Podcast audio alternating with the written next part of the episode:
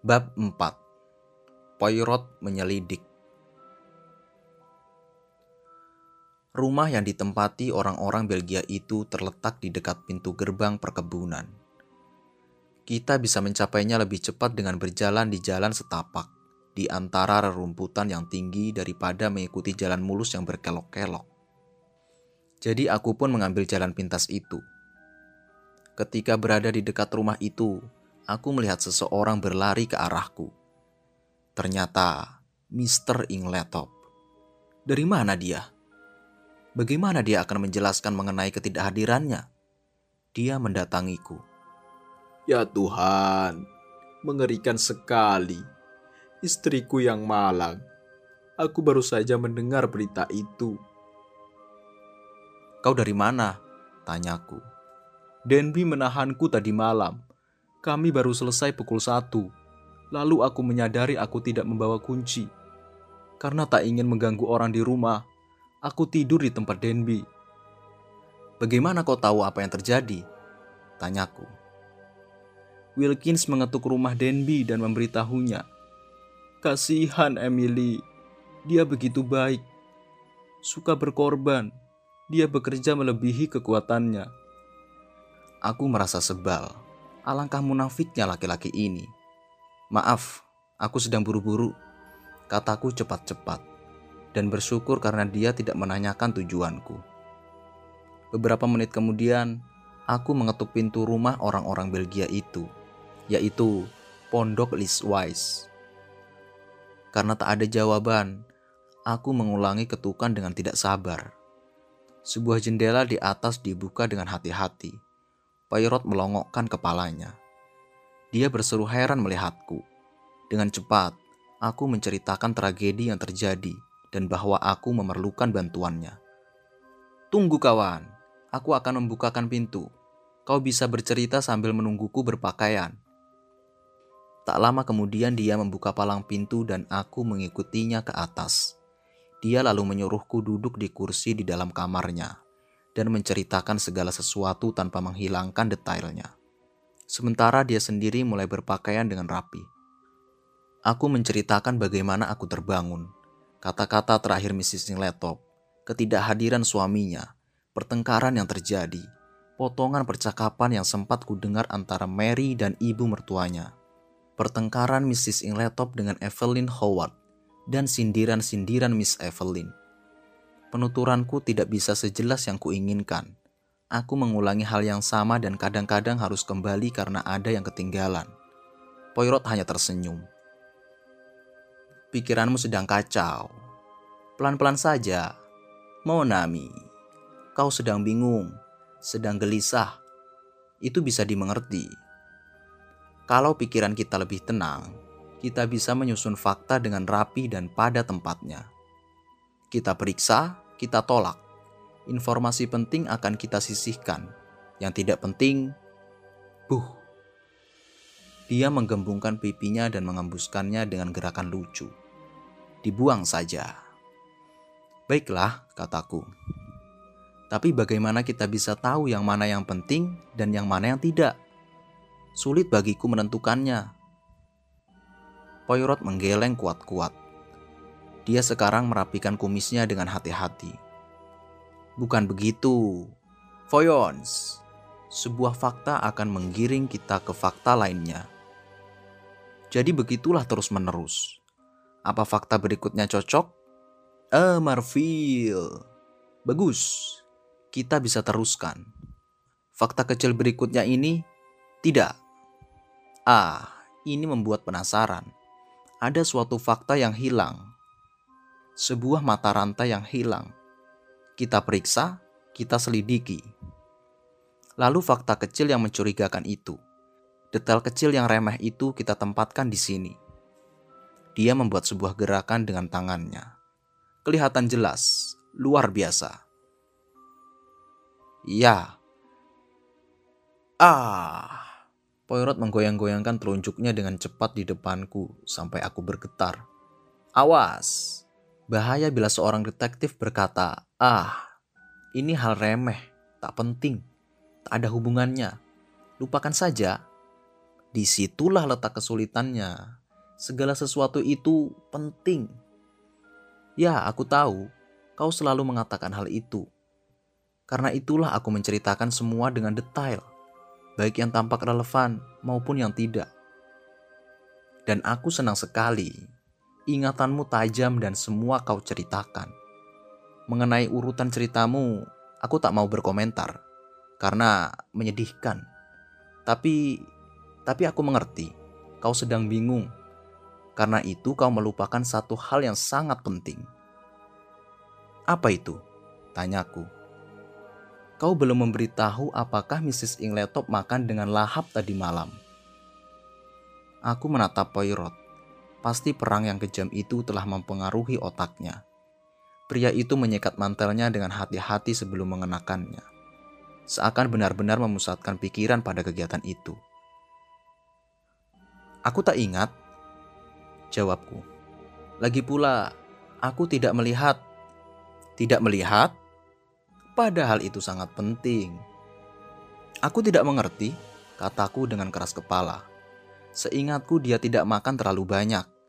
Dia sedang bingung dan sedih. Karena itu tidak terlalu berselera untuk makan. Itu wajar. Ya, kata Poirot merenung. Itu wajar. Dia membuka laci mejanya, mengeluarkan sebuah tas kecil dan berkata kepadaku, Aku siap sekarang. Kita ke sana melihat tempat kejadian. Maaf, Monami, kau tadi pasti tergesa-gesa. Dasimu miring. Maaf. Dengan cekatan jarinya mengatur dasiku. Sayes, kita berangkat sekarang. Kami bergegas berjalan dan akhirnya sampai di gerbang perkebunan. Poirot berhenti sejenak, memandang sedih pada kebun yang membentang luas yang berkilauan oleh embun pagi. Begitu indah, sangat indah. Tapi keluarga itu berkabung, tenggelam dalam kesedihan. Dia menatapku dengan tajam waktu berbicara, dan aku sadar wajahku memerah di bawah tatapannya. Apakah keluarga itu tenggelam dalam kesedihan? Apakah mereka sangat kehilangan? Aku sadar tidak ada perasaan seperti itu dalam diri mereka wanita yang telah meninggal itu tidak memiliki cinta. Kematiannya memang mengejutkan, tapi tak seorang pun merasa kehilangan dia. Poirot akhirnya mengetahui pikiranku. Dia mengangguk dengan sedih. Kau benar, katanya. Memang tak ada ikatan darah. Dia memang baik dan murah hati kepada kedua kakak beradik Kak Vendis. Tapi dia bukanlah ibu mereka. Darah memberi petunjuk. Ingatlah hal itu. Darah memberi petunjuk. Poirot, kataku. Mengapa tadi kau bertanya apakah Mrs. Ingletop makan lahap tadi malam? Aku berpikir-pikir dari tadi, tapi tidak mengerti mengapa kau menanyakan hal itu. Dia diam sejenak sambil berjalan. Tapi akhirnya dia berkata, Aku tak keberatan mengatakannya kepadamu walaupun aku tak biasa menjelaskan sesuatu sebelum semuanya selesai. Anggapan yang berlaku sekarang adalah Mrs. Ingletop meninggal karena keracunan strychnine yang mungkin dimasukkan ke cangkir kopinya. Ya, jam berapa kopi disuguhkan? Kira-kira pukul 8. Kalau begitu, dia meminumnya antara pukul 8 sampai setengah 9, tak lebih dari itu. Nah, Strychnine adalah racun yang bekerja cepat. Efeknya akan segera terasa. Barangkali dalam waktu satu jam. Tapi dalam kasus Mrs. Inletop, tanda-tanda itu tidak terlihat sampai pukul 5 pagi. 9 jam. Tetapi apabila dia makan banyak, maka itu bisa memperlambat kerja racun. Walaupun tidak akan selama itu. Walaupun begitu, kemungkinan tersebut masih perlu diperhatikan. Tapi tadi kau mengatakan dia hanya makan sedikit, sedangkan tanda-tanda itu terlihat pada pukul 5 pagi. Ini situasi yang mencurigakan, kawan. Mungkin ada sesuatu yang bisa dijelaskan dalam otopsi nanti. Sekarang, ingat-ingat saja hal itu. Ketika kami berada di dekat rumah, John keluar menemui kami. Wajahnya tampak letih dan kusut. Ini benar-benar hal yang mengerikan, Mr. Poirot, katanya. Apakah Hastings telah memberitahu Anda bahwa kami tidak menginginkan publisitas? Saya mengerti. Sejauh ini, semua ini hanya merupakan kecurigaan, tidak lebih dari itu. Tepat. Ini hanya untuk berjaga-jaga. John berpaling kepadaku, mengeluarkan kotak rokoknya, lalu menyalakan sebatang. Kau tahu bukan, ing laptop telah kembali. Ya, aku bertemu dia tadi. John melempar korek api bekasnya ke bedeng tanaman, dan tindakannya itu sangat menyakitkan hati Poirot. Pria itu mencari korek api bekas itu lalu menguburnya dengan rapi. Aku tak tahu bagaimana harus memperlakukan dia Kesulitan itu tak akan lama, kata Poirot tenang. John sepertinya bingung dan tidak mengerti arti pernyataan yang penuh teka-teki itu. Dia menyerahkan kepadaku kedua kunci yang diberikan oleh Dr. Bornstein tadi. Tunjukkan kepada Monsieur Poirot apa saja yang ingin diketahuinya. Kamar-kamar itu dikunci? Tanya Poirot. Dr. Bornstein berpendapat sebaiknya begitu. Poirot mengangguk sambil merenung. Kalau begitu dia sangat yakin. Ya, itu akan mempermudah kita. Kami ke lantai atas bersama-sama dan masuk ke kamar. Supaya lebih jelas, aku gambar denah kamar itu dan barang-barang yang ada di dalamnya. Poirot mengunci pintu dari dalam, lalu memeriksa kamar dengan teliti. Dia berpindah dari satu tempat ke tempat lain dengan lincah seperti belalang. Aku hanya berdiri di dekat pintu, takut menghapus suatu petunjuk. Tapi kelihatannya Poirot tidak berterima kasih atas kesabaranku. Hei kawan, kenapa kau berdiri saja di situ? Seperti babi terperangkap, serunya. Aku menjelaskan bahwa aku takut menghapus jejak kaki. Jejak kaki? Konyol sekali kelihatannya sudah ada sepasukan orang masuk ke tempat ini. Jejak kaki yang mana yang bisa kau temukan? Ke sinilah dan bantu aku. Aku akan meletakkan tasku di sini saja. Dia meletakkan tasnya di meja bulat di dekat jendela. Tapi rupanya sedang sial. Daun meja itu bergoyang dan miring, lalu menjatuhkan tas Poirot. Inviolable, teriaknya. Ah, belum tentu tinggal di rumah besar menyenangkan. Setelah mengalami hal yang tak menyenangkan itu, dia meneruskan penyelidikannya. Dia tertarik pada koper kecil berwarna ungu dengan kunci yang masih menempel. Koper itu terletak di meja tulis. Dia mengambil kunci koper itu dan menyuruhku memeriksanya.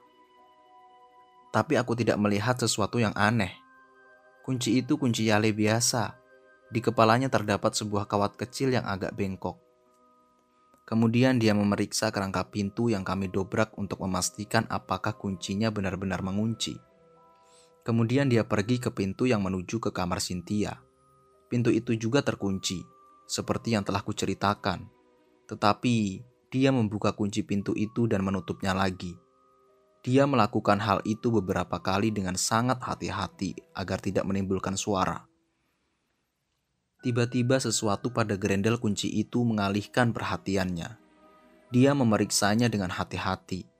Kemudian, mengambil penjepit dari tasnya dan menjepit sebuah benda yang amat kecil, lalu dengan hati-hati dimasukkannya ke amplop kecil.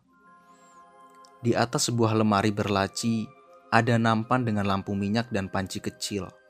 Di dalam panci itu terdapat cairan hitam, sebuah cangkir yang telah kosong, tampak bekas diminum ada di dekatnya. Aku merasa kesal pada diri sendiri karena tidak teliti dan baru melihat benda-benda tersebut saat ini. Pasti semua itu merupakan petunjuk yang amat penting. Poirot mencelupkan sebuah jarinya ke cairan itu, lalu mencicipnya sedikit dengan agak takut-takut. Dia menyeringai. Coklat dengan kelihatannya rum dia melewati pecahan barang-barang di lantai, di dekat meja yang terguling tadi.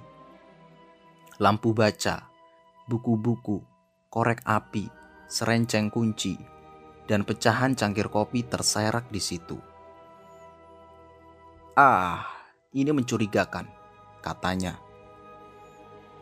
Terus terang saja, aku tidak berpikir ada yang mencurigakan di sini. Tidak, coba perhatikan lampu ini. Semprongnya patah di dua tempat. Pecahannya tergeletak di situ waktu benda itu jatuh. Tapi lihat, cangkir kopi ini pecah berkeping-keping. Well, aku berkata letih. Mungkin ada orang yang menginjaknya. Tepat, kata Poirot dengan suara aneh. Seseorang telah menginjaknya. Dia berdiri, kemudian berjalan ke perapian. Dia memegang-megang benda pajangan yang ada di atas perapian itu sambil merenung. Monami, katanya. Orang itu menginjak cangkir kopi sampai remuk karena cangkir itu mengandung strychnine. Atau, yang lebih gawat lagi, karena cangkir itu tidak mengandung strychnine. Aku tidak menjawab. Aku bingung. Tapi aku tahu tak ada gunanya meminta dia supaya menerangkan. Sesaat kemudian, dia bergerak lagi dan melanjutkan penyelidikannya. Dia mengambil rencengan kunci itu dari lantai dan mengamatinya. Dipilihnya sebuah yang baru dan dimasukkannya ke lubang kunci koper ungu yang tadi. Ternyata cocok. Dia membuka koper itu. Tetapi setelah ragu-ragu sejenak, dia menutup dan menguncinya kembali. Dia memasukkan rencengan kunci dan koper itu ke sakunya. Aku tak punya hak untuk membuka-buka dokumen ini, tapi harus dibuka juga suatu saat.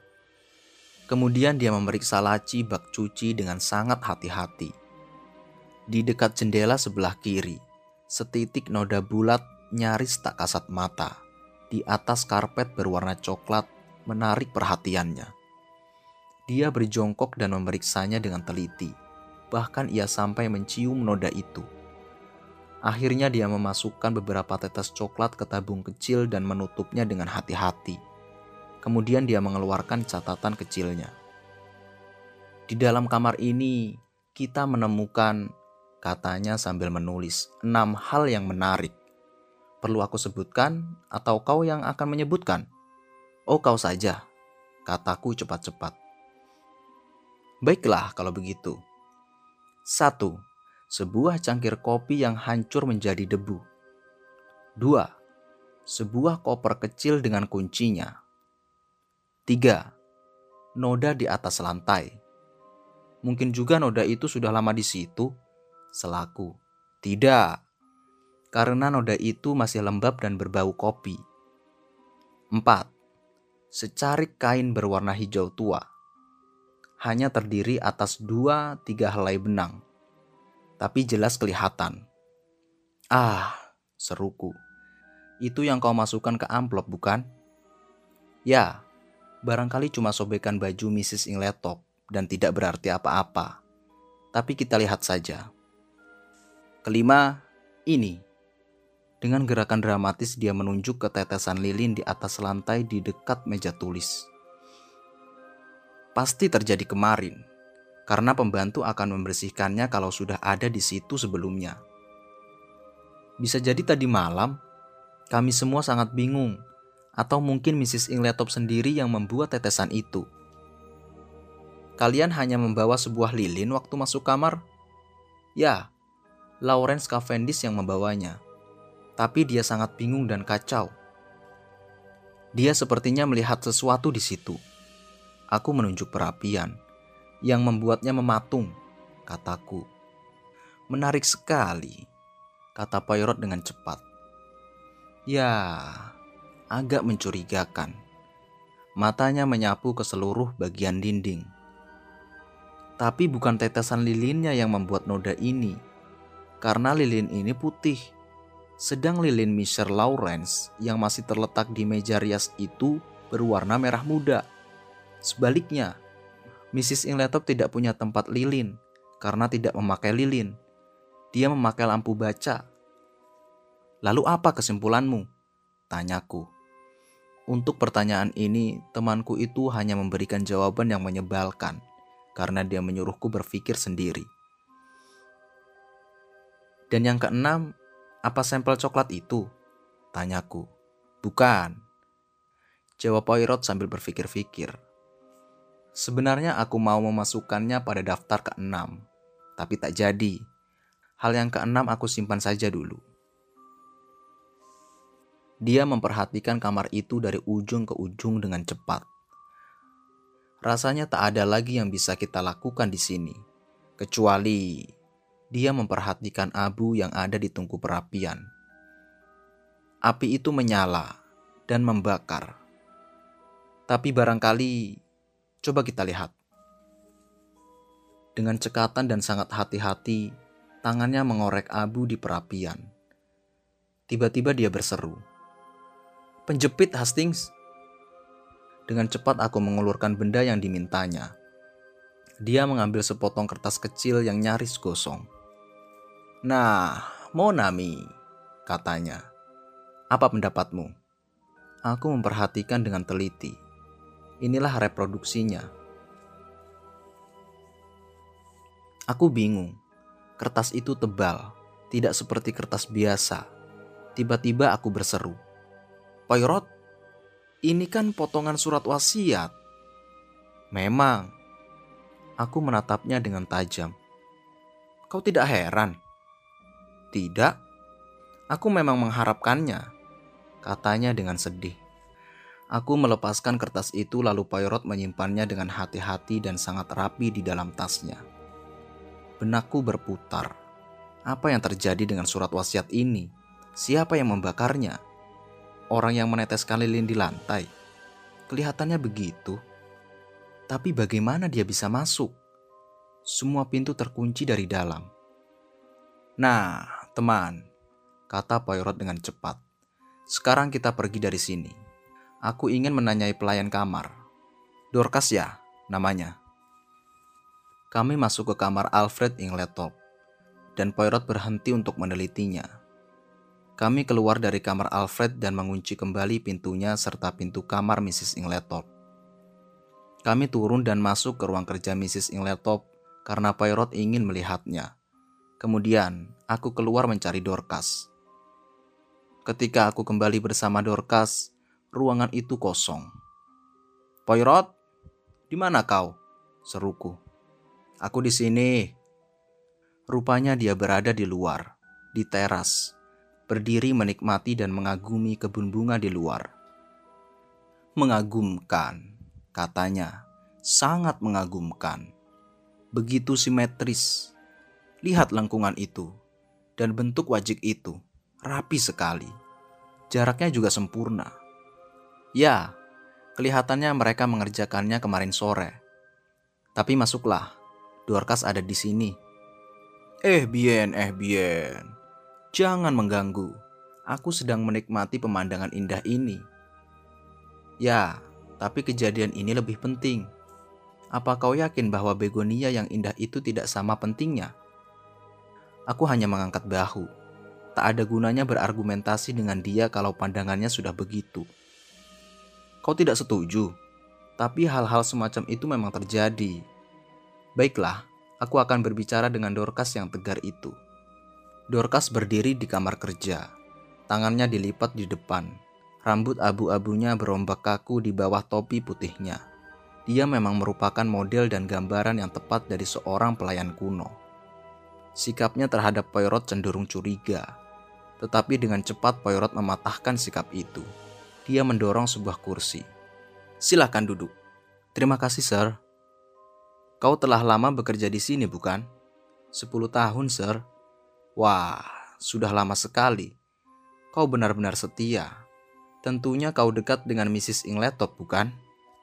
Beliau sangat baik, sir.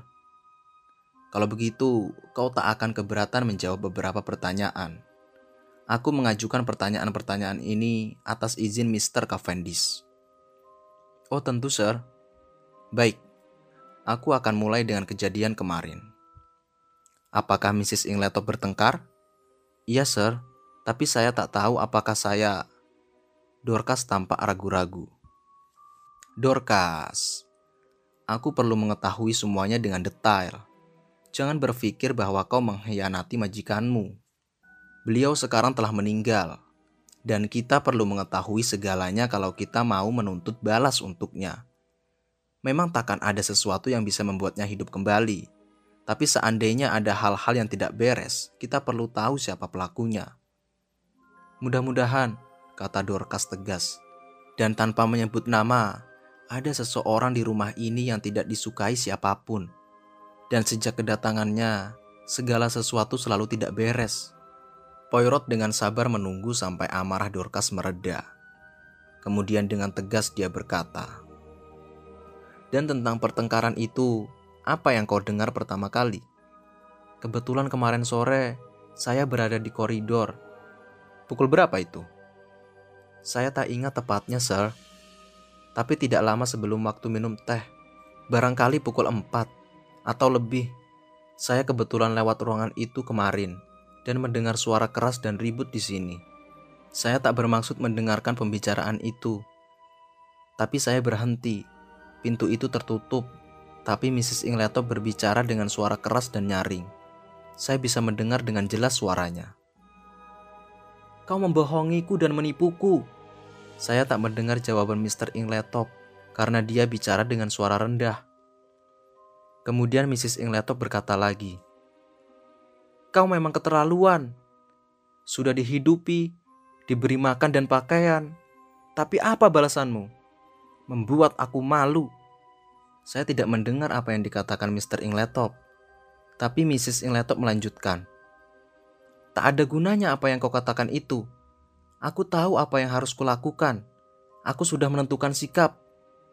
Aku tak peduli pada publisitas apa pun atau skandal suami istri karena ini. Saya cepat-cepat pergi karena kelihatannya mereka akan keluar. Kau yakin bahwa yang kau dengar itu adalah suara Mr. Ingletop? Oh iya, sir. Siapa lagi kalau bukan dia? Lalu apa yang terjadi kemudian?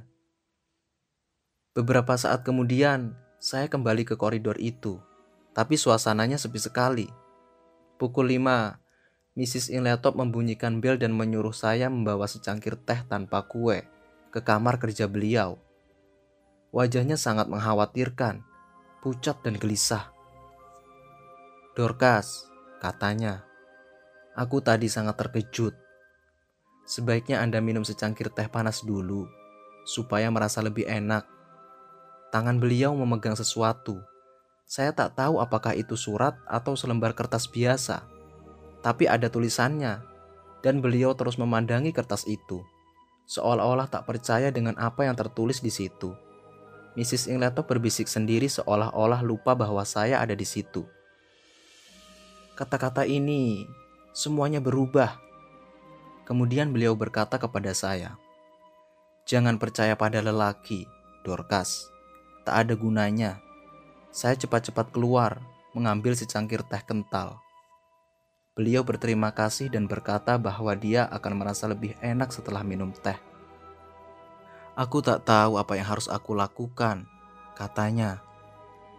Skandal antara suami istri sangat mengerikan, Dorcas. Rasanya aku lebih suka menutupinya kalau bisa. Kemudian Mrs. Cavendish masuk, jadi beliau tidak bicara apa-apa lagi. Apa surat atau kertas itu masih dipegangnya? Iya, sir. Kira-kira apa yang akan dilakukannya dengan surat itu? Saya tak tahu, sir. Saya rasa beliau akan menyimpannya ke dalam koper ungunya. Apakah beliau biasanya menyimpan surat-surat penting di situ? Iya, sir. Beliau biasanya membawa turun koper itu pada pagi hari dan membawanya ke atas pada malam hari. Kapan kunci tas itu hilang? Kunci itu hilang kemarin pada waktu makan siang, sir.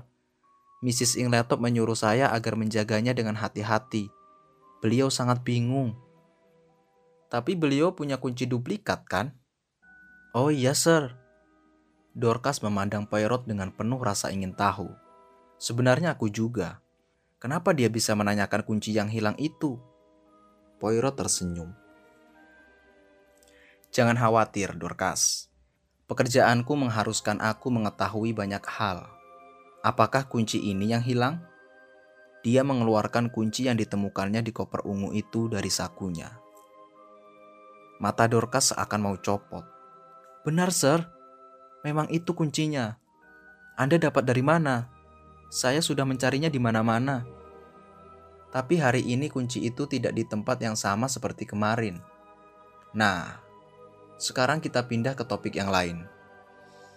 Apakah Mrs. Ingletop punya baju berwarna hijau tua? Dorcas agak terkejut dengan pertanyaan yang tak terduga itu. Tidak, Sir. Kau yakin? Iya, Sir. Apa ada seseorang di rumah ini yang punya gaun berwarna hijau? Dorcas mengingat-ingat. Miss Cynthia punya gaun malam berwarna hijau. Hijau muda atau hijau tua? Hijau muda, Sir, dari sifon. Ah, bukan itu yang kumaksud. Tak ada lagi yang punya gaun hijau? Tidak, Sir. Setahu saya tidak ada. Wajah Poirot tanpa ekspresi. Dia hanya berkata, Baik, kita teruskan dengan hal yang lain. Apa kau tahu bahwa Mrs. Ingletop minum bubuk obat tidur tadi malam? Bukan tadi malam, Sir. Saya tahu benar. Bagaimana kau bisa yakin? Karena kotaknya kosong. Terakhir kali beliau meminumnya dua hari yang lalu dan belum membuatnya lagi. Kau yakin akan hal itu? Yakin sekali. Baiklah. Apa beliau menyuruhmu menandatangani sesuatu kemarin? Menandatangani? Tidak, Sir. Ketika Mr. Hastings dan Mr. Lawrence datang kemarin malam, Mrs. Ingletop sedang sibuk menulis surat. Apa kau tahu kepada siapa surat itu ditujukan? Saya tidak tahu, Sir. Kemarin malam saya keluar. Barangkali Ani bisa memberitahu. Tapi dia agak ceroboh. Dia tidak membersihkan cangkir-cangkir kopi tadi malam. Selalu begitu kalau tak ada saya yang mengawasi. Poirot mengangkat tangannya. Karena belum dibersihkan, biarkan dulu cangkir-cangkir itu, Dorcas. Aku ingin memeriksanya. Baik, Sir. Jam berapa kau keluar kemarin malam? Kira-kira pukul 6, Sir. Terima kasih, Dorcas. Sampai di sini dulu pertanyaanku. Poirot berdiri dan mondar-mandir di dekat jendela. Aku mengagumi kebun bunga itu Berapa tukang kebun yang bekerja di sini? Hanya tiga, sir. Ada lima sebelum perang. Ketika rumah ini masih dipelihara dengan baik seperti seharusnya rumah orang yang terhormat. Seandainya Anda bisa melihat saat itu, ah indah sekali. Tapi sekarang hanya ada Pak Tua Manning dan si William, serta seorang tukang kebun wanita yang modern dan memakai celana panjang. Ah, ini memang bukan masa yang menyenangkan. Masa yang menyenangkan akan datang lagi, Dorcas. Setidak-tidaknya kita harapkan demikian. Coba sekarang tolong panggilkan Ani. Ya, Sir. Terima kasih, Sir. Bagaimana kau tahu bahwa Mrs. Inletop minum bubuk obat tidur? Tanyaku ingin tahu ketika Dorcas telah keluar. Dan tentang kunci yang hilang dan duplikatnya. Aku akan menjelaskan satu persatu. Tentang obat itu, aku tahu dari ini. Tiba-tiba dia mengeluarkan sebuah dus kecil yang biasa dipakai di toko-toko obat. Dari mana benda itu? Dari laci bak cuci di kamar Mrs. Ingletop. Ini benda keenam yang kutemukan di sana. Tapi tidak penting lagi kan? Isinya sudah habis dua hari yang lalu. Barangkali tidak. Tapi apakah kau melihat sesuatu yang janggal pada kotak itu? Aku memeriksanya. Rasanya tidak ada. Lihatlah labelnya. Aku membaca label itu dengan teliti. Satu bungkus sebelum tidur kalau perlu Mrs. Ingletop. Tak ada yang aneh, kataku. Meskipun tidak ada nama tokonya. Ah, seruku. Memang benar, memang benar. Itu aneh. Kau pernah melihat seorang ahli obat yang mengeluarkan obat tanpa membubuhkan nama tokonya? Belum. Aku jadi bersemangat, tetapi Poirot meredakan semangatku dengan berkata, Penjelasannya sederhana saja, jangan berpikir terlalu jauh.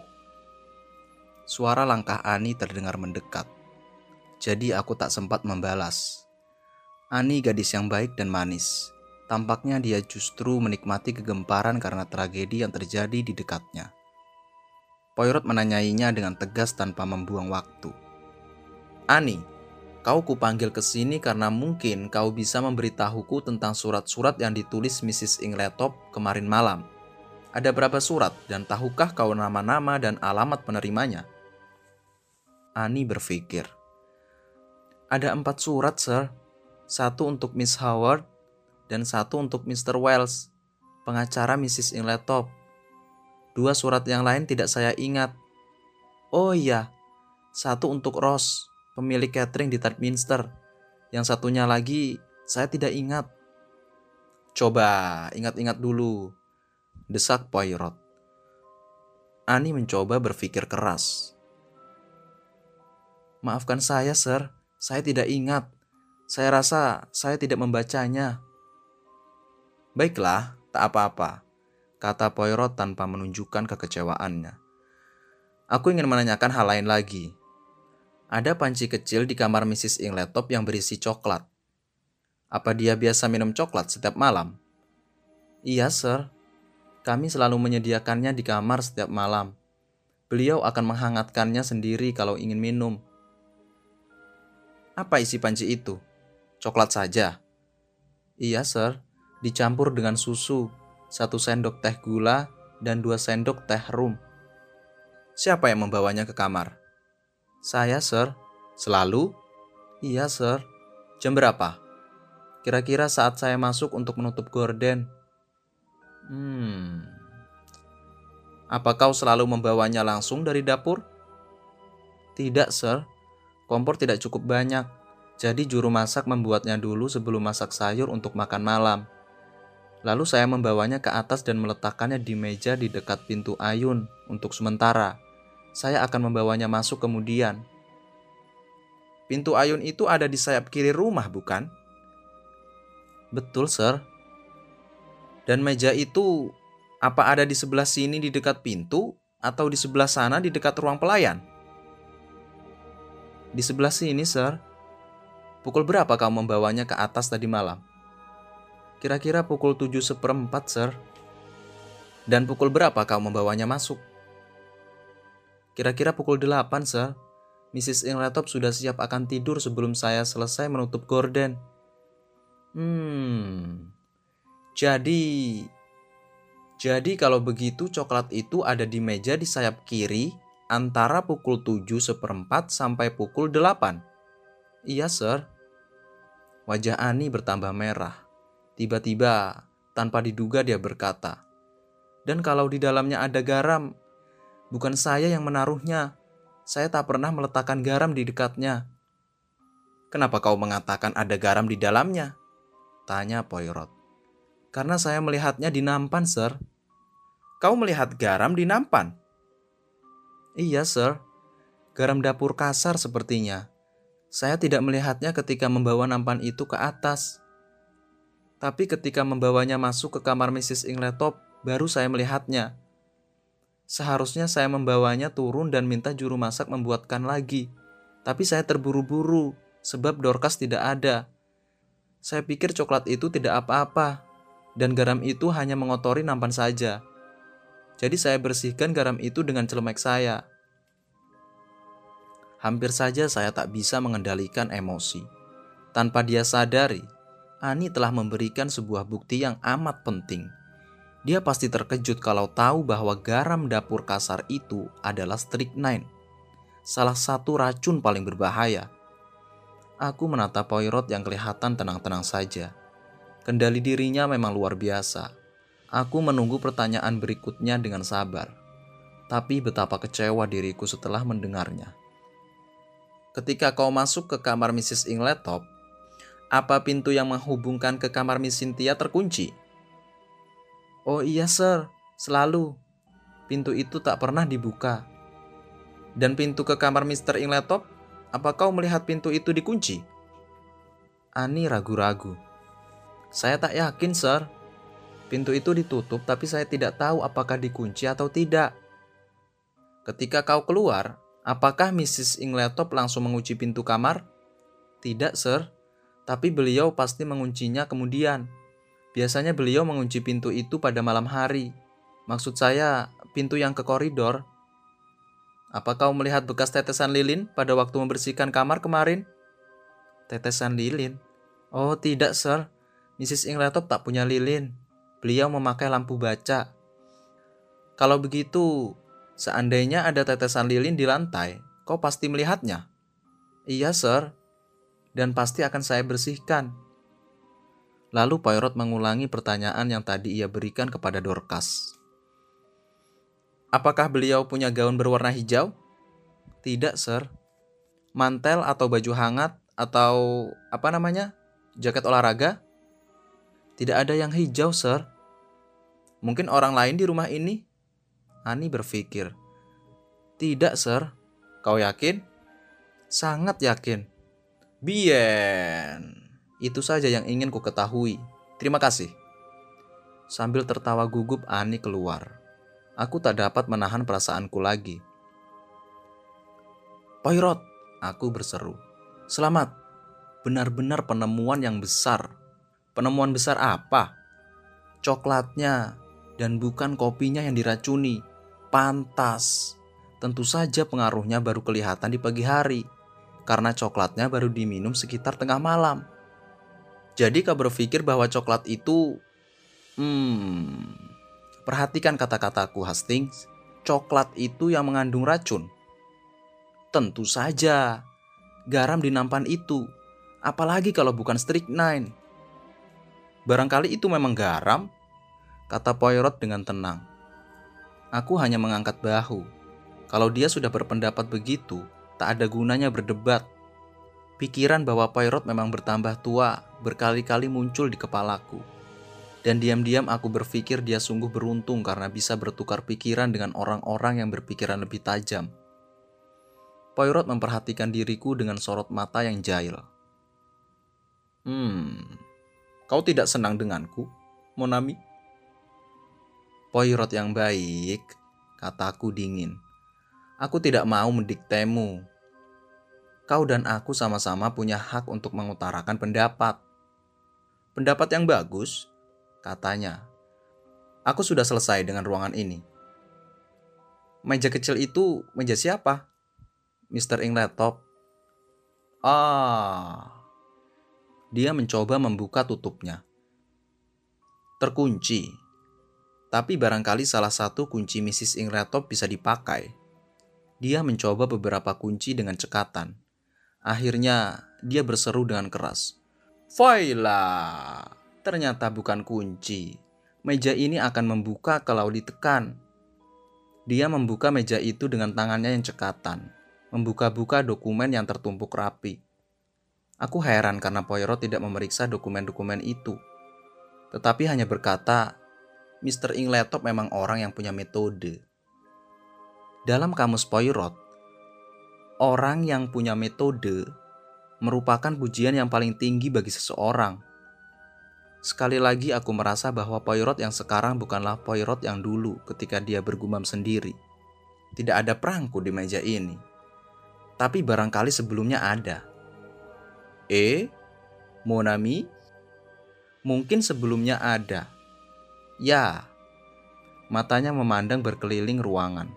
Tak ada lagi yang bisa diceritakan oleh ruangan ini kepada kita, kecuali ini.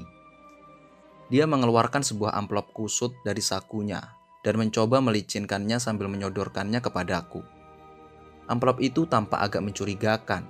Amplop biasa yang kelihatan kotor dengan kata-kata yang tertulis tidak karuan seperti ini.